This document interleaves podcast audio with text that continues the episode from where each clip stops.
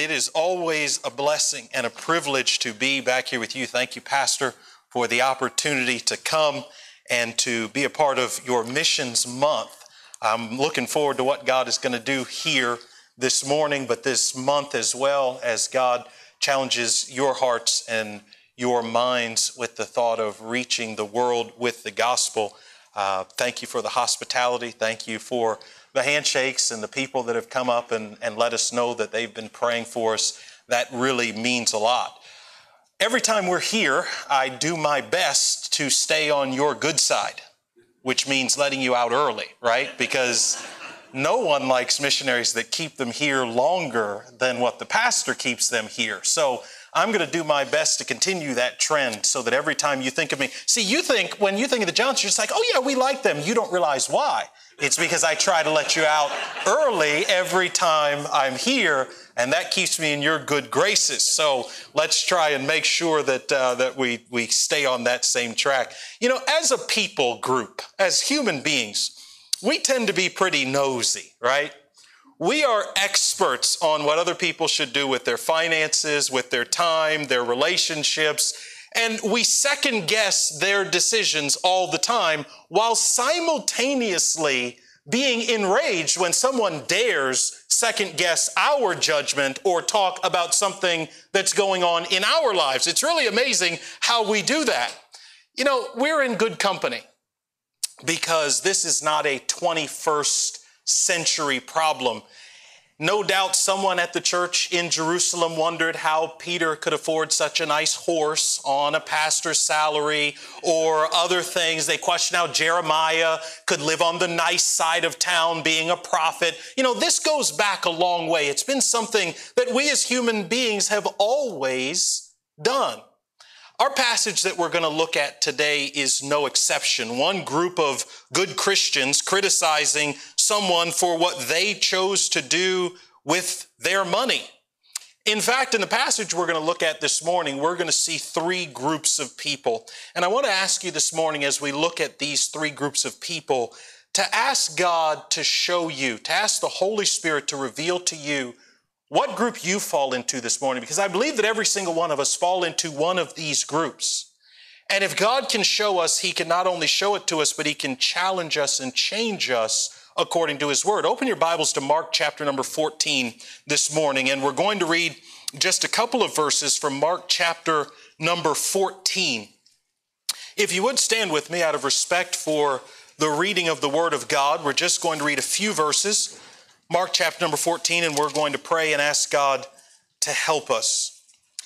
Mark chapter number 14, and in verse number 3, the Bible says, And being in Bethany in the house of Simon the leper, as he sat at meat, there came a woman having an alabaster box of ointment of spikenard, very precious. And she brake the box and poured it on his head.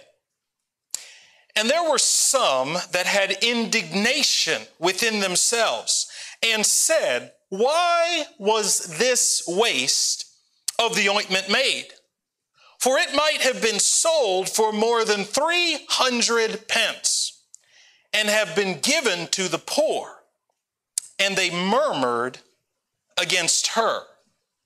And Jesus said, Let her alone.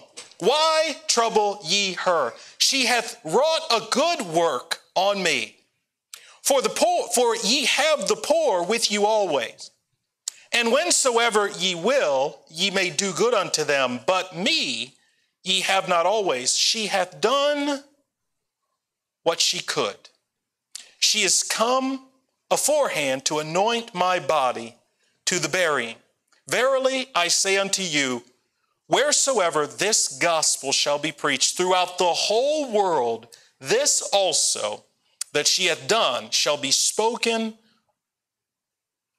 of spoken of for a memorial of her. Dear Heavenly Father, Lord, I thank you for this time that we can spend in your word. God, I pray that you would take me as your servant, empty me of any self and any sin, fill me with your spirit. Hide me behind the cross that it might be all of you and none of me. Lord, I pray that as I speak to ears this morning, that you would speak to hearts and do the work that only you can. We ask this and pray in Jesus' name and for his sake. Amen. Thank you. You can be seated. This morning, I want to preach a message to you entitled, Why the Waste? Why the Waste? In our passage, we see three groups of people. And as I said before, I believe that every single one of us here this morning can find ourselves in one of these three groups. And in understanding where we are, we can ask God to help us either remain there or take us to a level that we've never been at in our service for Him. The first group that I find in this passage, I believe we find in verse number three. The Bible says, And being in Bethany in the house of Simon the leper, as he sat at meat, there came a woman having an alabaster box of ointment of spikenard, very precious. And she brake the box and poured it on his head. This first group of people I call the convinced. The convinced. This group of people is completely convinced that Jesus Christ is worth it. They're completely convinced that Jesus Christ is worth it. And I believe they show that in two ways. The first way that they show it is in saving. The Bible says here that she brought this box of ointment, this box of very precious ointment. But, but I ask yourself, I ask yourself this morning, where did she get the money to buy this ointment in the first place? The Bible says that this box was worth about 300, the, the, the, the unit of, of measure, the unit of money here would be 300 denarii. 300 denarii. Now that doesn't really mean anything to us, but 300, uh, uh, one denarius was about one day's wage, one day's wage. So if you have a denarius being the amount of money that you would be paid for working one day, and in those days you worked six days a week, uh, not five days a week like we do today, 300 denarii would be equivalent of about 300 days wages. Now, 300 days wages would, is about a year's worth of work. If you work six days a week, 300 denarii gives you about one year's worth of savings. Now, let's scroll that forward to 2023. In 2023, the average yearly wage in the United States, remember, 300 denarii being one year's worth of income, the average yearly income in the United States of America today is $60,575. Some of you are thinking, yeah, I wish, right? And some of you are thinking, is that it? Really? Am I doing that? Well, you know, 60,000 or so dollars. Now, let me ask you this question. How long does it take to save one year's income? Now, it's, it's one year's worth of income, but as you all know, you can't save one year's of income in one year because you have to live off of that income. So how long does it save how long does it take to save one year's worth of income? Some of us are saying, well, it's taken my whole life because I still haven't gotten there yet, right? $60,000 in the bank. Some of you are saying, well, I wish I could get there. It's taken me 20, 30 years to get that. But let's assume, let's assume that you were able to save 10% of your income per year. If you could save 10% of your income per year, then it would take you about 10 years to save one year's worth of income. That's a lot of money. That's a lot of savings. Now, let me ask you a question. What would it take for you to take 10 years worth of savings and use it all at one moment? If you go on the website for the Chanel brand, there's a lot of ladies here know the Chanel brand of perfume. If you go on their website, the most expensive bottle of perfume that they have is called Chanel Gardenia. It's worth 17, it would cost you $17,000 to buy that bottle of perfume. It costs $550 per ounce. Stop and think about that. $550 per ounce, $17,000 for a bottle of perfume. Now, let me ask you this question. If you had that bottle of perfume, ladies, if you had that bottle of perfume, how would you use it? Would you use it every day? Would you, when, the, when the kids come into the room and you're, you're spraying the perfume on, would you let them just take it out and play with it? You know, just use it on their dolls and all around the house, you know, spraying it in the bathroom. Would you use it in that way? Of course not. That would be ridiculous. So let me ask you a question. If you had a $17,000 bottle of perfume, what would it take to get you to use all of the perfume for one event? Could you imagine? A $17,000 bottle of perfume and you're willing to use it all at once. That's what Mary did in this passage. But it wasn't 17,000 in our equivalent, it would be over 60,000. Now, I ask you this question. What would the purpose of this action be? I've thought about this. I've read through this passage. I've considered this. What in the world would be the purpose of taking a $60,000 bottle of perfume and breaking it open all at one time and pouring it on top of Jesus' head? Why in the world would you do that? And there's only one thing that I could come up with just to show Jesus that he's worth it. That's the only thing I can think of. She took a $60,000 box of ointment, broke it open, dumped the entire thing on top of his head just to show Jesus, Jesus, you're worth it. I can't even imagine all of the savings, all of the money, the entire lifetime of, of putting this together just to look at Jesus and say, Jesus, you're not just worth 10 years, you're worth everything that I've got. And the Bible says that Jesus looks at the, the convinced and he commends her in verse number nine. He says, Verily I say unto you, wheresoever this gospel shall be preached throughout the whole world, this also that she hath done shall be spoken of for a memorial for her. Do you know what that means? That means in 2023, when we're still preaching this same gospel, Jesus' words are true because we're still talking about her story. She broke it open just to say, Jesus, you're worth it.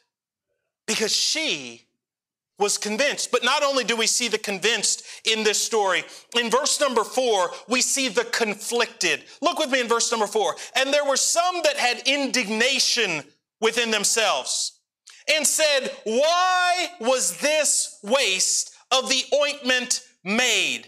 For it might have been sold for more than 300 pence and have been given to the poor, and they murmured against her.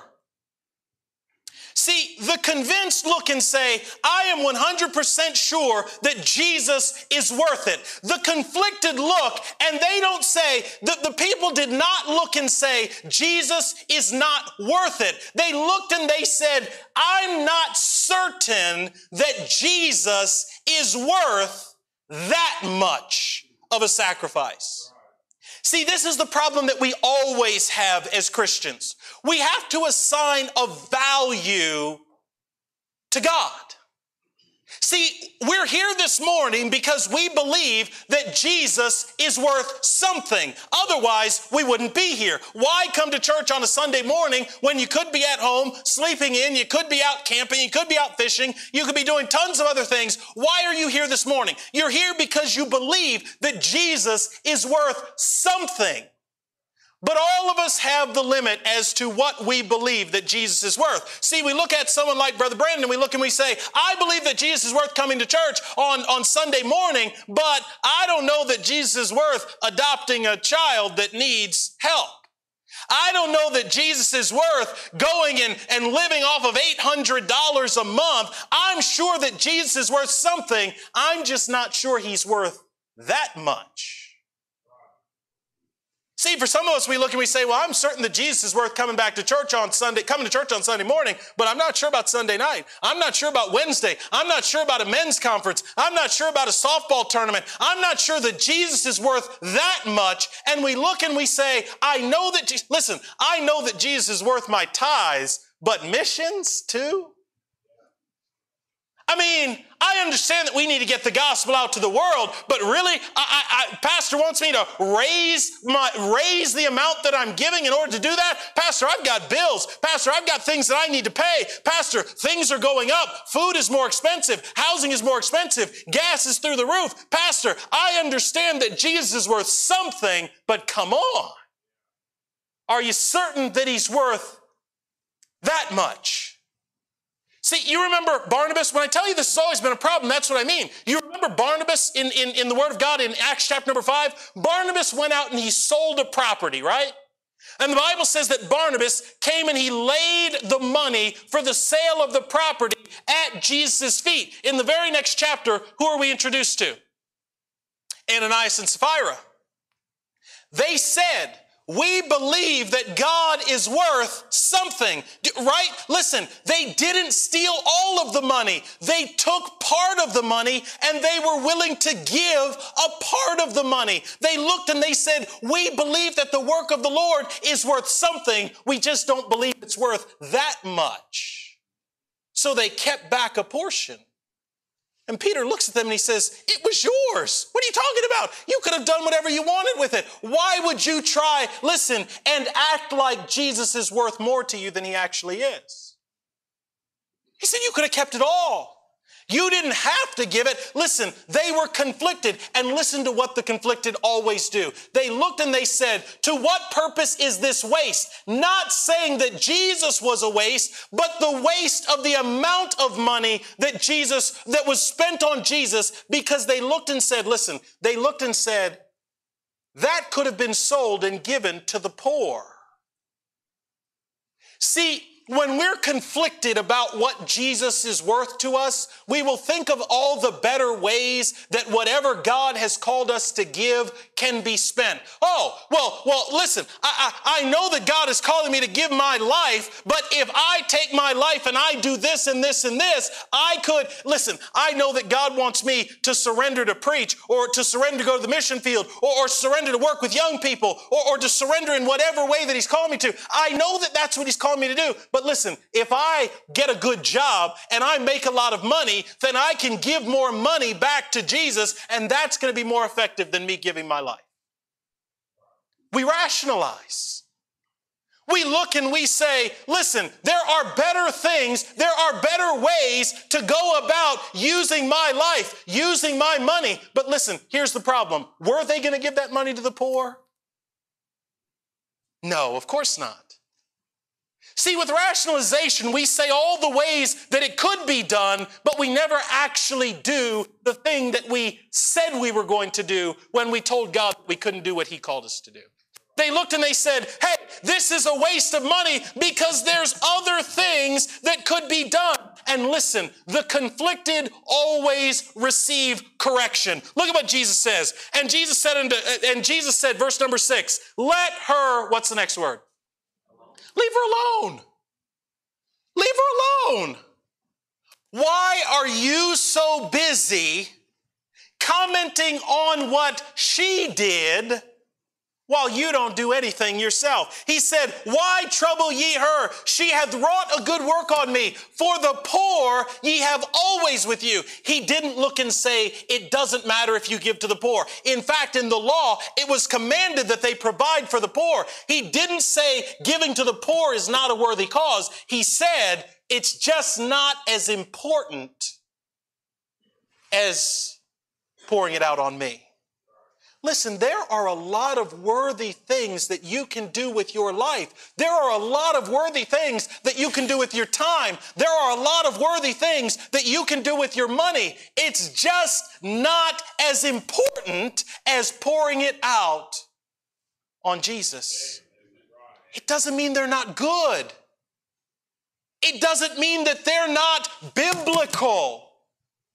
But if it's holding us back, from moving from conflicted to convinced, then it's wrong and we need to let it go. We see the convinced. They're completely convinced that Jesus Christ is worth it. We see the conflicted. They look and we, they say, I know that Jesus is worth something. I'm just not sure that he's worth that much. And then lastly, in our passage here, we see in verse number 10.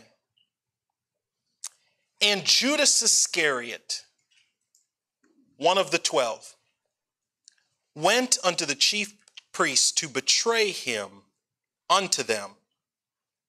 And when they heard it, they were glad and promised to give him money. And he sought how he might conveniently betray him. We have the convinced, we have the conflicted. But then here at the end of the passage, we have the corrupt. Listen, listen carefully. It's amazing that the impetus for Judas finally deciding to betray Jesus Christ was a financial issue immediately after Judas, which the other uh, parallel passage tells us he was the main one complaining about her, but not only her, the Bible says all of the people were saying this, but he was the main one leading it. Listen, it's no question in the Bible that directly after this happened, Judas decides to betray Christ. If I were to ask Pastor, Pastor, go back through all of the people that have left this church angry, how many of them are angry because of financial reasons. Oh, they're always asking us to give at that church. Man, they're just always one more project. Man, missions and then the, the Christian school and, and all of these different things. Well, I'm just tired of people always asking me for my money. They just, that, man, I tell you, those churches, they'll just cheat out of everything that you got. You got to watch out for them. You know it because you heard, you've heard it before. And if you haven't heard it, it may be because you may be the one saying it. Listen, when people mess with our finances, we get upset. Judas went and betrayed Jesus, the main instigator was this situation because he was corrupt. But hold on for a second. Because we're not good with money, transactions, understanding what the conversion rates are, I'm going to ask you to help me. How much did Judas betray Jesus for? You know that, right? How much was it? 30 pieces of silver. We're all familiar with that. Turn back with me to Matthew chapter number 26. Matthew chapter number 26. You're familiar. You know that. 30 pieces of silver. But here's the question. In verse number 14, the Bible says, this is the parallel passage. If you look at starting at verse number six, Jesus is in Bethany, the house of Simon the leper. There comes a woman having an alabaster box, pours it on his head. Uh, they, the, the disciples have indignation. We're familiar with this. But the Bible says very specifically in verse number 15, and said unto them, Judas, speaking unto the chief priest, What will ye give me that I deliver him unto you? And they covenanted with him for 30 pieces of silver. Here's the question. We know that that box could have been sold for 300 pence, 300 denarii, 300 days' wages. The question is, how much is 30 pieces of silver? Well, 30 shekels of silver, pieces of silver, was about six weeks' wages six weeks. 300 denarii is about a year's worth of savings. By common standards, 30 shekels of silver was about $5,000. Listen, Mary was willing to pour $60,000 out on Jesus' head just to show him he was worth it. Judas says, I'll give him up for a couple of weeks worth of work. How do you reconcile the two? Judas looked and he said, Jesus isn't worth anything to me. How much will you give me? I'll take the best deal I can get. And listen, I believe that there are people, there are people that may come to this church that call themselves Christians that will sell out Jesus Christ for whatever they can get. If the boss offers them a raise and it means not being able to be in church, they'll take it. If, if, if somebody says, hey, we can give you a better deal on your cable and you can get upgraded internet speed and you can get more minutes on your phone and more data, they'll look and they'll never complain about paying the cable company, about paying the cell phone company. But if the preacher says something about giving more to Jesus, they look and they say, why is he always after my money? Why? How do you reconcile the two? How do you reconcile that, that, that the gas company can make record profits of $20 billion last quarter and you go to the pump and you never complain about paying for gas, but if the preacher says, Can you give $10 a month more so that we can get another missionary to the field, you say, Why are they after my money all the time? How does that happen? How did it happen to Judas? Because Judas said Jesus isn't worth anything at all. He's not worth it. So I'll take whatever I can get. Listen, how much you love someone is always dependent, is always, excuse me, signified by how much you're willing to spend on them. Ladies, don't you know that to be true? You look at your husbands and you say, Oh, you say you love me. Oh, you say you love me. That's great. How are we going to show that? Put a diamond ring on my finger, right? Is that it? Really? Is that, that that's all that you love? You, right, ladies? We look and we say, well, if you love me, prove it. You know what? Jesus says the same thing. If you love me, prove it. How much are you willing just to waste on Jesus? How much are you willing to give just to say, Jesus, you're 100% worth it? I'll give everything that I have. Let me ask you, where do you find yourself today? Which category?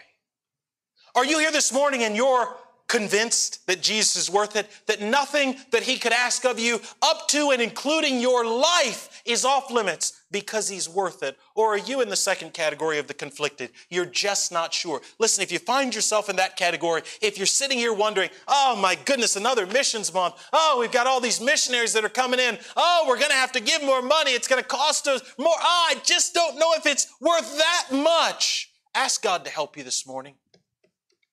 Ask God to move you from the conflicted into the convinced category because listen, it's a very easy slide to move from the conflicted to the corrupt where you say, you know what? I've decided Jesus just isn't worth anything at all. And you'll be out the door. You'll be living, you, will be ruining your life, living for things that don't matter because you were determined that Jesus just wasn't worth it. Where do you find yourself this morning. I pray that no one that sits here this morning finds himself in that last category of the corrupt. I don't think that you would be here this morning if you were, but listen, I don't know your heart. God does. If you find yourself there, fall on your knees and repent and say, God, I don't want to be Judas who's willing to sell you out for anything because I don't believe that you're worth it. Ask yourself this morning, and I believe that if you do, the Holy Spirit will convict your heart and will show you where you are, and not only where you are, where you need to be. Dear Heavenly Father, Lord, I thank you for this time that we could spend in your word. God, I pray that you would help us this morning. God, I believe that there are many, many, many, many people here this morning that find themselves in the convinced category. They look and they say, God, you're worth it. That's why they give. That's why they serve. That's why they do what they do. They drive vans. They show up early. They stay late because God, you are worth it. God, but I know in a crowd this size that not everybody is there.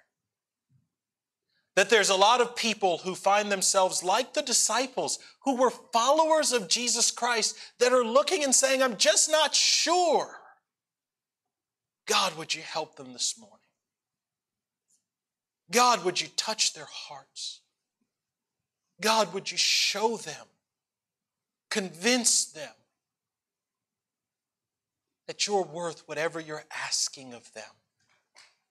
That there's no better investment of their time, their talents, their treasures than in the work of God, that never is it a waste to serve you. And God, there may be some here that are corrupt. Lord, they may be corrupt because they've never accepted you as their Lord and Savior. They don't know you. They're like Judas. They're serving on the outside, but on the inside, they have no relationship. God, I pray that you would challenge them from your word this morning. God, would you do a work in each of our hearts? Lord, we're asking for you to do something in this missions month, that you would help this church and your people to do more than they ever have before to see this world reached with the good news of Jesus Christ.